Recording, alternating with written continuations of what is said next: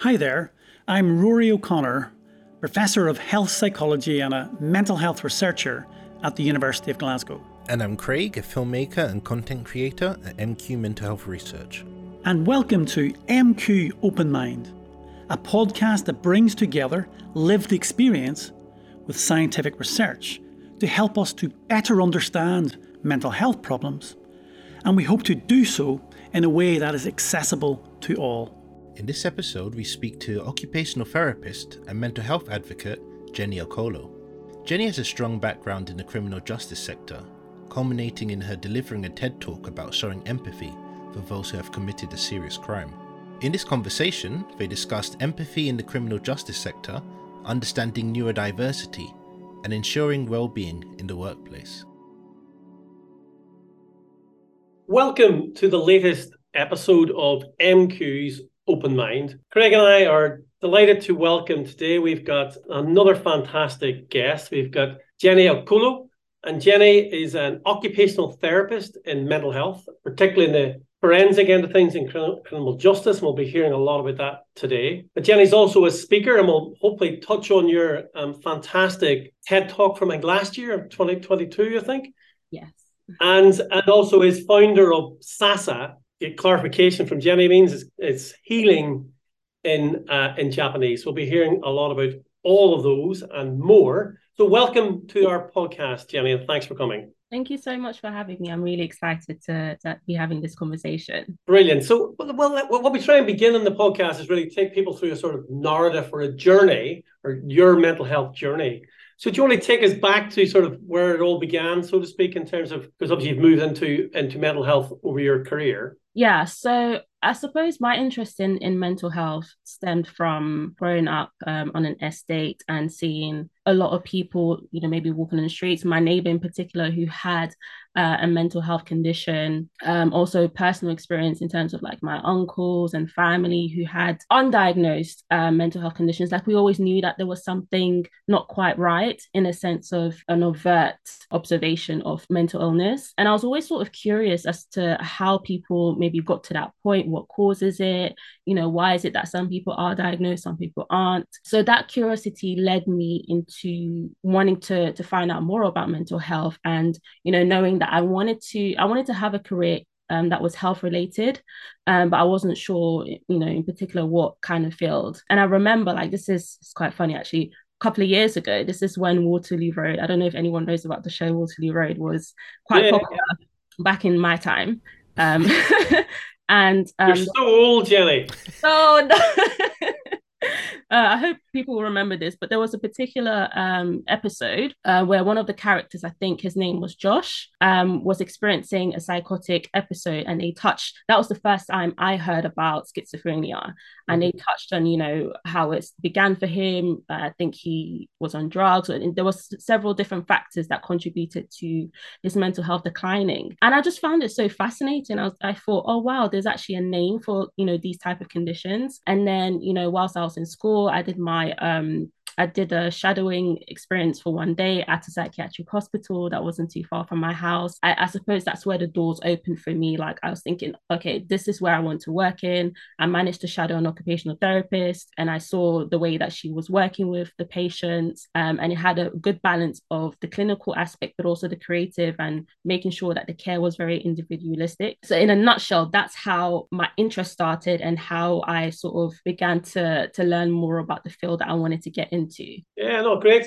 So go, just going back a wee step there. So where, where did the placement come from then? So did you say at school? Yeah, so this was in sixth form. Yeah. Um, my school had links with hospitals like King's College and Maudsley. So Maudsley is a psychiatric hospital that I was able to spend a day at. Of course, a day is, you know, it's quite short, but it was enough to make me realize that this was the area that I wanted to go into. I was I believe, yeah, I, I, was actually one of the only students who wanted to go into that field. So for me, it was quite difficult, especially when it came to applying for university. Nobody knew what occupational therapy was. I would say even now, like I would say maybe now more so occupational therapy is being more known about. But back in my time, it was, oh, you're either going to become a nurse or a doctor if you want to work in the healthcare industry. So it took a lot of, you know, me doing my own research and going out of my way to maintain those links that I did at the hospital. And, when I think back to when I was at school, I had no idea.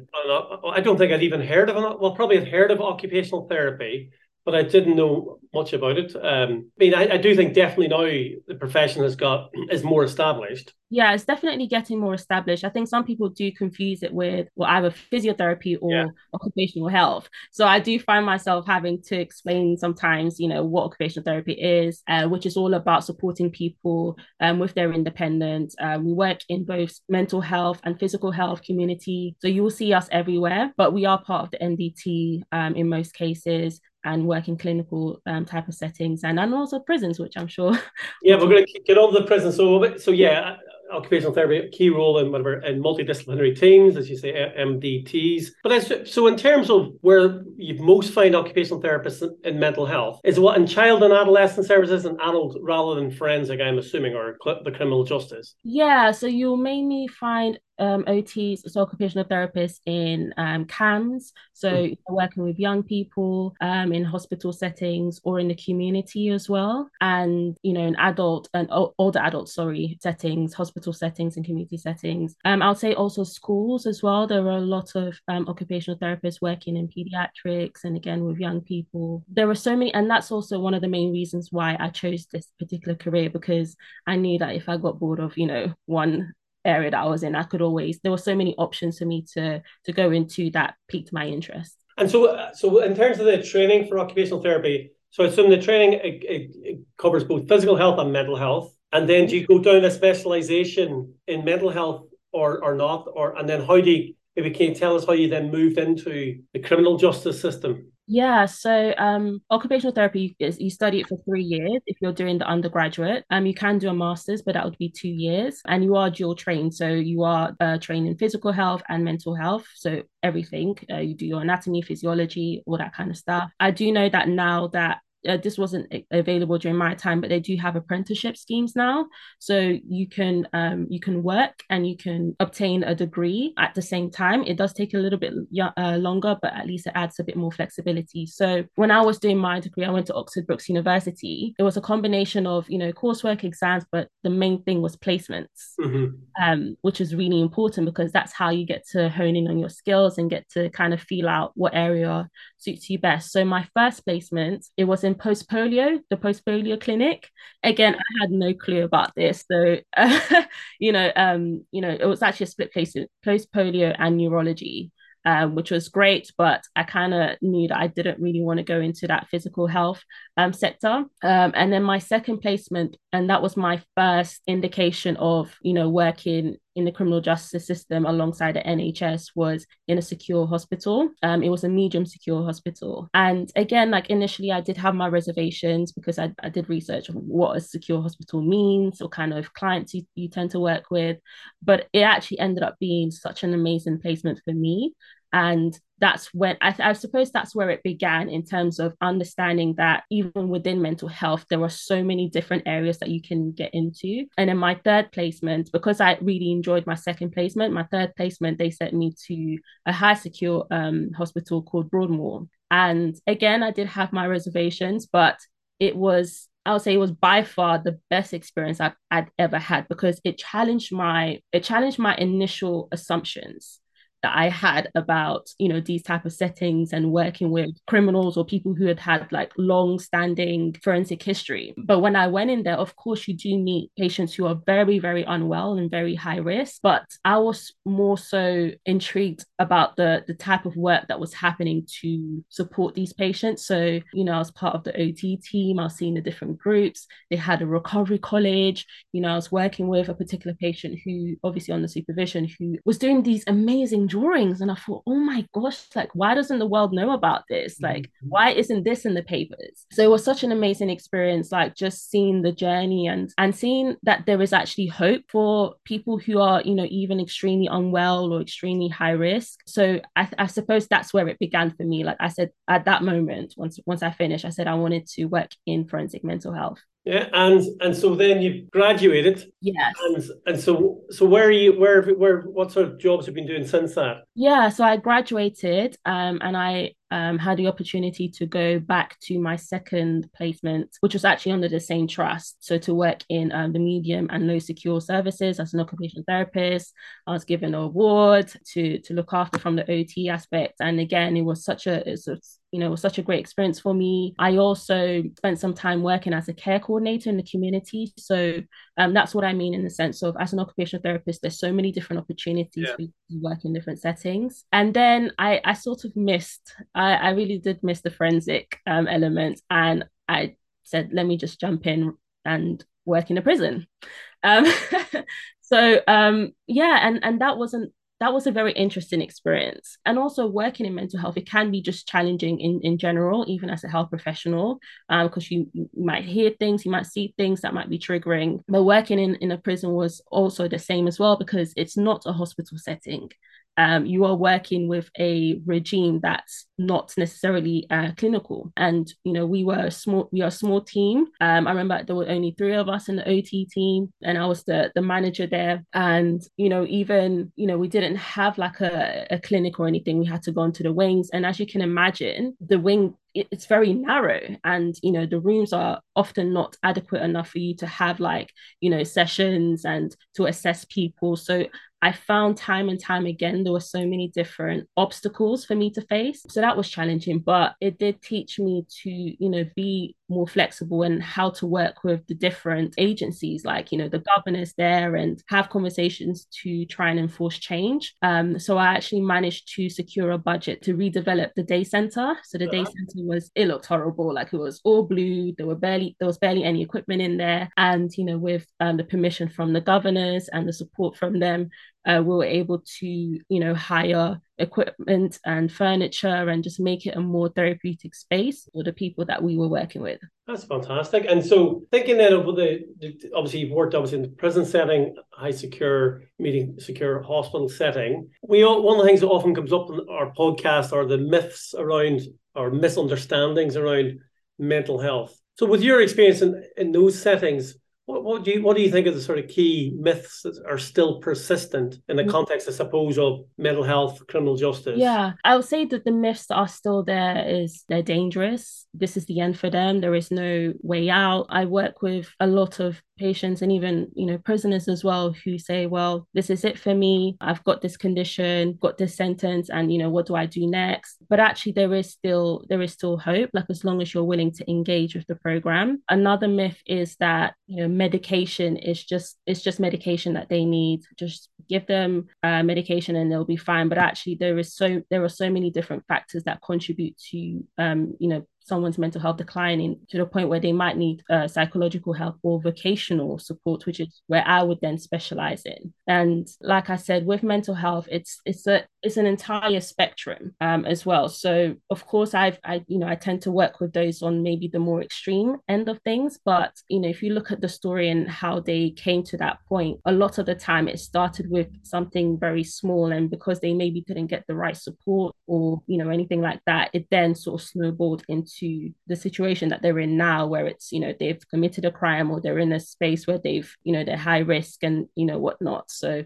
there, there are so many different myths but you know i do feel like especially in the recent years there is because of the information that's being put out there, correct information by professionals and people talking about um, their own lived experiences, I think that's definitely dismantling a lot of those myths that were previously um, out there. Yeah, no, really interesting. I think you highlight a really important point about the role of early intervention as well and escalation of, as you described there really nicely about something maybe small initially and then that thing snowball if you don't get the support and help that you need and, and often especially if you're if you're starting off from a position of uh, disadvantage. Um, I think it just things just escalate. Maybe that sort of brings me on this sort of a slight tangent, but is related. You delivered a fantastic TED talk last year on empathy, so huge congratulations on that. It's a really, a really engaging. Craig and I both really enjoyed it. So, but can you tell us about how the how the TED talk, Jenny, came about, and then for those who haven't seen it, and obviously I encourage everybody just to Google your name and you, and you, and you don't even have to add empathy, just Google your name and you will find it. Um, so, how, so how came about and sort of a sort of brief essay or summary of your message in that? So the the talk came from so you know when I started working in forensic mental health, I was met with a lot of questioning, especially from family and friends, saying, "Why would you work in this type of setting? Like that's mm-hmm. too that's too dangerous, or you know they're too far gone." And again, because of the lack of education around mental health, and especially when I started working in prison, mm-hmm. my goodness, that was a whole entire conversation in itself. I suppose I started thinking about, you know, why is it that I've not been able to, why is it that I have a different viewpoint of working in these type of settings with the type of client group that I am working with? And it's I sort of boiled it down to two things. Obviously, education, which through my experiences, so in work experience, you know, doing a bit more research, I have the privilege of having more of an educational background in this type of area. But then also, I've been able to sort of grow and um, develop empathy for the people that I've been working with because I work with them in such a close proximity. So I realized those were the two um, main areas. And I always would say to people that I'm not, especially when you're working in prisons, it can be quite a sensitive subject for a lot of people for various reasons, whether it's a you know high profile case and you know whatnot. But you know, I always say that it's not necessarily about the crime that had been committed. With my role, I'm more concerned about how did this person, especially if they come through, um, you know, the inpatient uh, sort of route and potential mental health condition has been identified. How has this person gotten to this point? Mm-hmm. Right? And how can we support them? Because um, that's another thing in terms of um, when somebody is being re- released back into the community, we also need to think about the kind of support they require so that they don't come back. So my message was to sort of show people that there is a bit more nuance to these type of stories that you hear, these type of high profile crimes that you might see. And it's more about being willing to listen. You yeah. might not understand the full story. And sometimes I don't. Sometimes I'm like, well, this doesn't really make sense, but I'm willing to listen. I'm willing to try and understand and try and have a different view on things. And I also wanted to sort of break it down to the point where, especially when it comes to mental health, that anyone could find themselves in this position as well and also highlighting the point that there are so many different factors like environmental factors that you know education where things might have been missed you know the lack of information in certain communities. And from a nigerian background mental health is barely i mean maybe now a little bit but there's still a long way to go in terms of it being taken as seriously as uh, physical health yeah. because they don't have that empathy towards the person who has a mental health condition. So yeah those are the main areas that i wanted to focus on. And i was convicted to strip it back and just boil it down to to empathy and getting people to you know show a bit more consideration for for everyone around them as well and also for themselves too. Yeah. why do you think there's a lack of empathy when it comes to um, people who have committed crimes? I think because people go straight to the crime that has been committed and and that's that's another thing. It's like i understand it and if i was you know the victim or if i was like if i was affected personally by some of these crimes i would be thinking the same thing. So i do you understand it, but I think people sort of miss. It's almost like they they miss everything about this this person or this case because they don't have the information, and they go straight to okay, this person committed a crime, they should go to prison, and that's their punishment. But I I personally don't feel like we can continue to do that. But if we don't get to the root and to the source of why people commit these crimes, some people, especially those who have an undiagnosed mental health condition or they have a mental health condition, it's just going to be an ongoing cycle. So, lack of education around, especially the, the statistics around mental health within the prison system, a lot of you will find this like the prison that I was in, and also most prisons, you have a thousand plus inmates. And the waiting list that I had as well were over a hundred. So that mm-hmm. goes to show you how many people were, you know, needing input in terms of their mental health. But because of resources and also it tends to be, you know, they tend to be diagnosed or seen like at a later stage in life as well, which makes it quite hard and difficult as well. So it's something that I definitely had to change in my mindset as well. And that came through working in this type of setting. But I do understand why people might not necessarily have much empathy uh, but once they do hear the story and you know why it might give them a bit more clarity. And, and what's the re- reaction been to the to the TED Talk? It's been really positive, and I've spoken to even from family as well, like and and friends, just actually understanding. Oh, okay, it doesn't actually sound as bad as because obviously the connotation behind prison or crimes, like is um you know they've got their own mindset of it. But it's been really positive and also service users as well like especially in the community who who sort of feel that they've been given like an opportunity to sort of be seen in a different light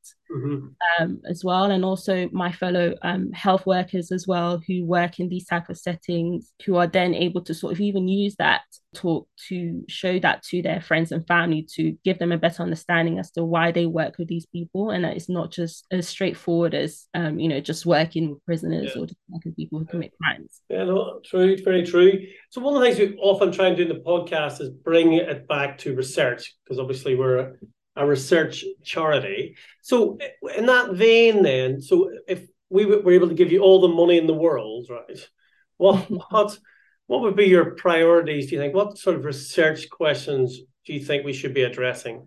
Perhaps looking at, you know, like I mentioned before, the the root causes. Mm-hmm. So I'm I'm also quite passionate about um, you know, going into schools. I've worked with PRUs, so pupil referral units, as well, you know, where, you know, challenging behavior young people tend to go to.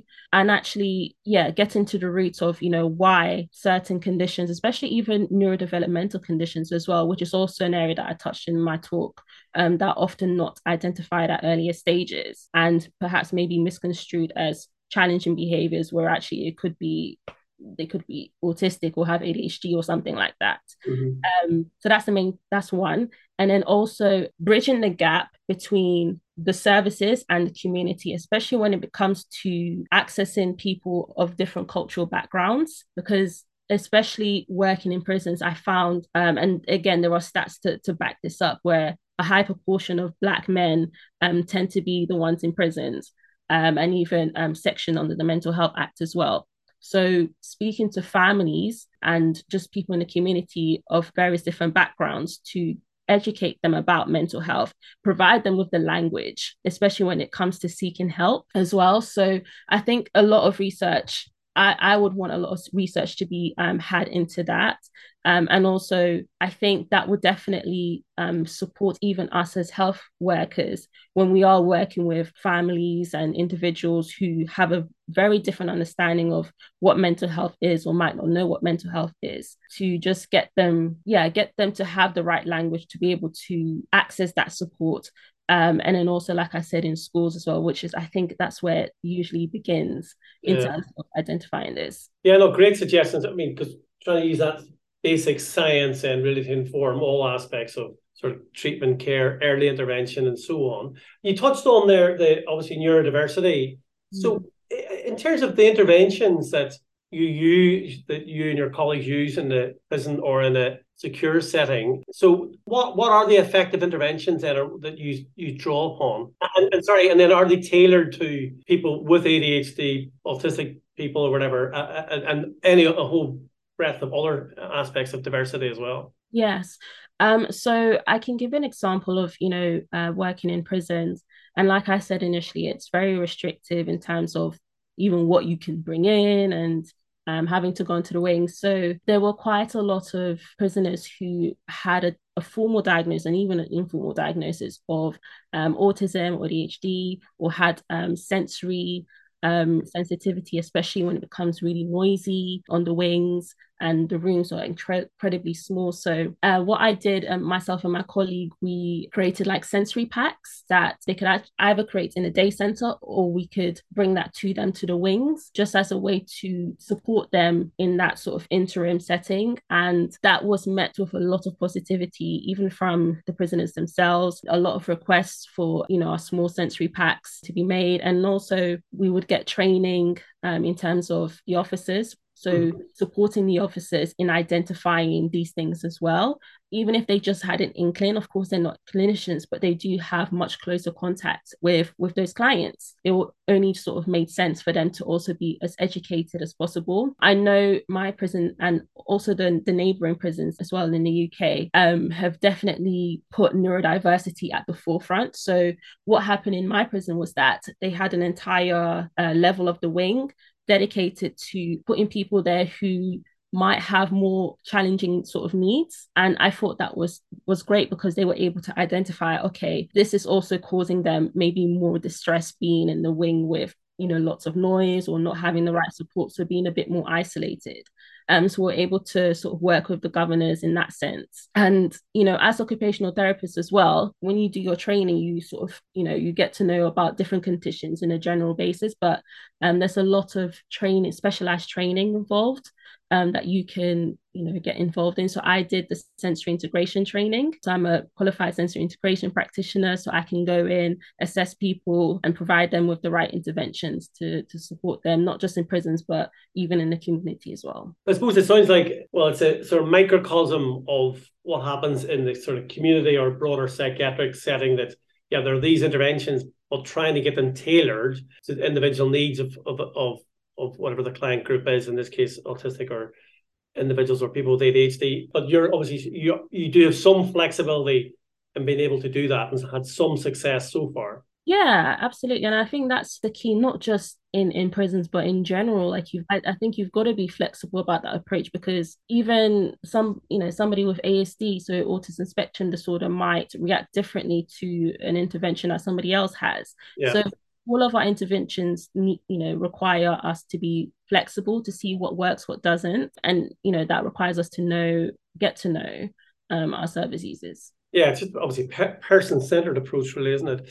So that, that line just struck me uh, was that uh, so what would you hope then again in terms of aspirations how mental health is treated in the criminal justice system. So, what improvements or changes would you like? To, would you like to see, or would be, you think would be beneficial? Yeah, um, I think especially when it comes to screening prisoners as they first come in, um, having that clinical approach as well. So having, I think, you know, like an in-reach team, for example, um, which, you know, we had a very, I, I mentioned we have a very small team. Yeah. Compared to like the a thousand plus uh, prisoners that we see were meant to be seen, you know, on a weekly. It's a big ratio. It's a very big ratio. Massive. It's massive. Yeah. So having more clinicians and healthcare workers be there at the beginning of that process, literally from when they come in the first day.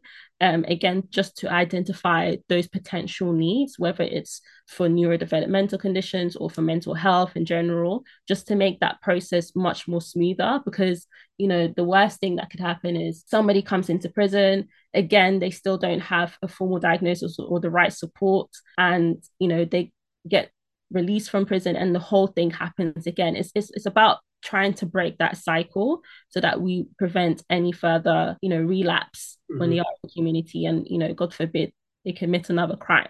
Yeah. Uh, yeah. Yeah. No, no, uh, great suggestions there. I think from reading about you, you you attended the in 2019 the G7 Youth Summit.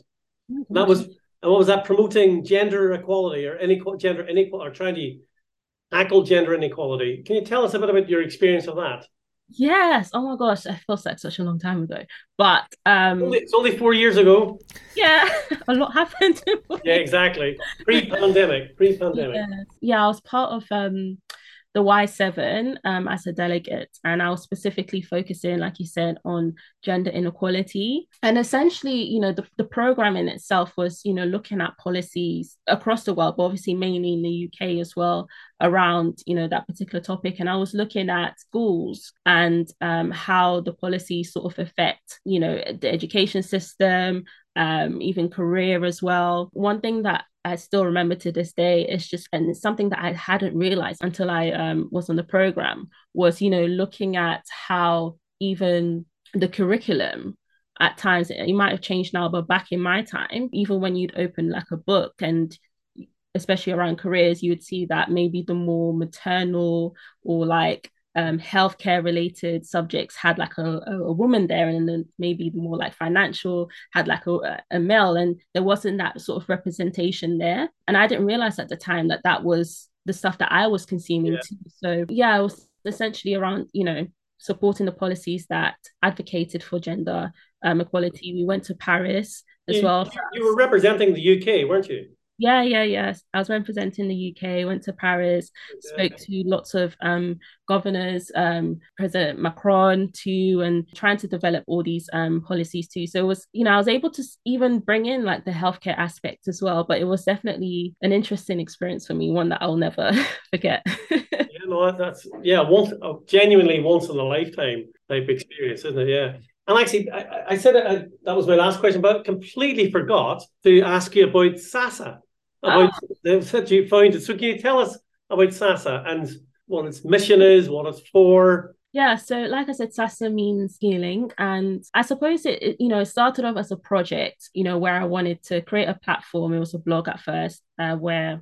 people could talk about mental health experiences, career and mental health. So I'm, again, quite passionate about uh, well-being in the workplace so it was only sort of recently that I was able to sort of hone down on, you know, what I wanted SASA to to be and what kind of service I wanted it to provide. So at the moment, we provide clinical um, assessments for, you know, just general sort of mental health assessments, um, neurodiversity assessments. We've started off with the sensory profile quiz, and the aim is to sort of bridge that gap, right, between those who are, let's say, on a long waiting list, because there is a long waiting list for a lot of the neurodiversity assessments, um, but then also it can be quite expensive if you go privately. So I wanted to bridge that gap um, in terms of providing people with the education in that sort of medium.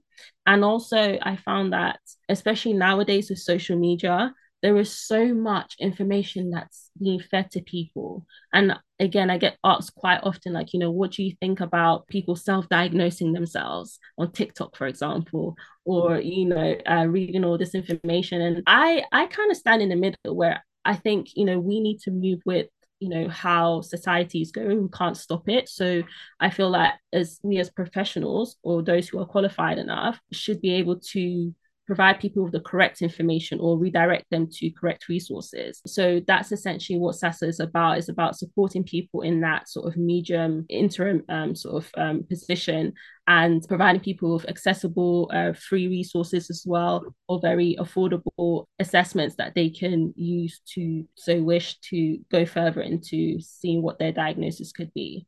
Um, so we're a very small team at the moment, but again, we're literally there's such an influx of requests for certain assessments and it just shows how much of a need there is still out there, especially with people having more confidence now to research more about their mental health, their well-being. And if people want to find out more about SASA, where do they go? Yeah, so if you want to find out more, you can head up over to our website, which is www.wearesasa.com, and then you'll be able to do a very short free uh, sensory profile um, assessment as well. We're also on social media, so at We Are Sasa on Instagram and on Twitter. Great, great. Thanks for that. And just before we do the last, the final two sort of unrelated questions. So you've packed a lot in so far into your life. What's what's your plan? What's the plan for the next few years? Oh, that's a good, good question. I, I definitely want to do more um you know speaking engagements going to schools going in going into um, communities where they otherwise might not be able to access expert knowledge around mental health specifically. And then i also want to sort of focus a lot more on SASA as well and bringing more people on board and seeing again how we can collaborate with organizations to access um, those people who kind of sit on in the middle and support them as much as possible with their mental health. And yeah, we'll, we'll, we'll see. I definitely, especially around like prison work and, you know, there's so many organizations like Reconnect who, um, I don't know if you've heard of them, but Reconnect, their organization, as part of um, the NHS long term plan that provides services for those who have been discharged into the community or released into the community from prison, which I think is also an important area that people should focus on because especially when it comes to accessing jobs and opportunities that's a whole nother hurdle that a lot of this client group faces. Great great. We, we always try and have two sort of final questions and so the first one is what advice would you give your 16 year old self I would say the advice would be to be to be patient with myself, and I I say this because, and I've said this before as well. I, you've seen me do, you know, speaking events and TED Talk and all that kind of stuff, but I used to be, and I still am, quite a quiet, introverted person. Um, and I remember like when I was younger, I used to think, oh gosh, I'm there's no way I could do all these, you know, speaking events or like even for me to I remember I, I, I got really scared, like even in terms of answering a question in class. Or you remember when they used to get us to read out uh, from a book, like I would always yeah, when yeah. it came to me. So uh, yeah, I'll tell myself to be patient and reassure myself that I, I would grow into the person I am now, and also utilizing my quietness to my advantage. And I think that's definitely led me to a place now where, you know, I'm able to use that to my advantage because I listen more, more than I speak, which is which is fine, especially in the field that I'm in as well, where you're meeting a lot of people, having to listen to a lot of people. So um, yeah, just be patient. It'll all work out in the end. I think that's a brilliant one. I can see Craig nodding away that describes Craig as well, I think, doesn't it, Craig? Yeah, definitely. But the, the only strange thing is that when I was younger, I was more uh, vocal. I was more able to. I was the kid that put his hand up in class. I, I did. I read in church. I read whenever I needed to. It's only when I started getting older is that I started getting quieter, which is I don't know. It's strange. Like I work backwards. You'd think you'd get gain more confidence with age. I guess because now, like especially now, it's like you know, we're under so much, I don't know if the scrutiny is the right word, but like with social media and you're seeing people's lives and all that kind of stuff. I don't think we had, well, back in my time, social media wasn't really popping like that. yeah, yeah. And the, the other thing, so Jenny, have you read Susan Cain's book called Quiet? No. The, well, it's, it's really good. It's obviously people, introverts or people who are quieter, and really how they should rule the world type thing. That's not quite what it is, but um, Susan, yeah. it's a great book. Uh, um, it was a New York New York Times bestseller a few years ago, and um, she's a new book out now called Bittersweet. But um, I'm not her publicist, but she's it's a great book given the uh, conversation we had. Okay, so the last question, then we'll let you go. Is then we ask this again of everybody: is so can you think of somebody living or dead who you would love to have a coffee with or dinner with? I would say maybe Maya Angelou. Yeah, yeah, yeah, yeah. I just obviously, you know, I've read her books and her poetry as well. And I would just love to know like or have a conversation with her because I, I just felt I just feel like any conversation that I would have with her would stimulate my own mind too. Um so just yeah, just having a really wholesome conversation with with her would would have been great. And obviously now I you know I can still read her books and things like that. But she's one of the people that I would have loved to. Yeah, I mean, an absolute inspirational star that person. So he was really amazing, really amazing. Okay, well on that really upbeat note, I think that that was a great way great way to end. So on behalf of Craig and I.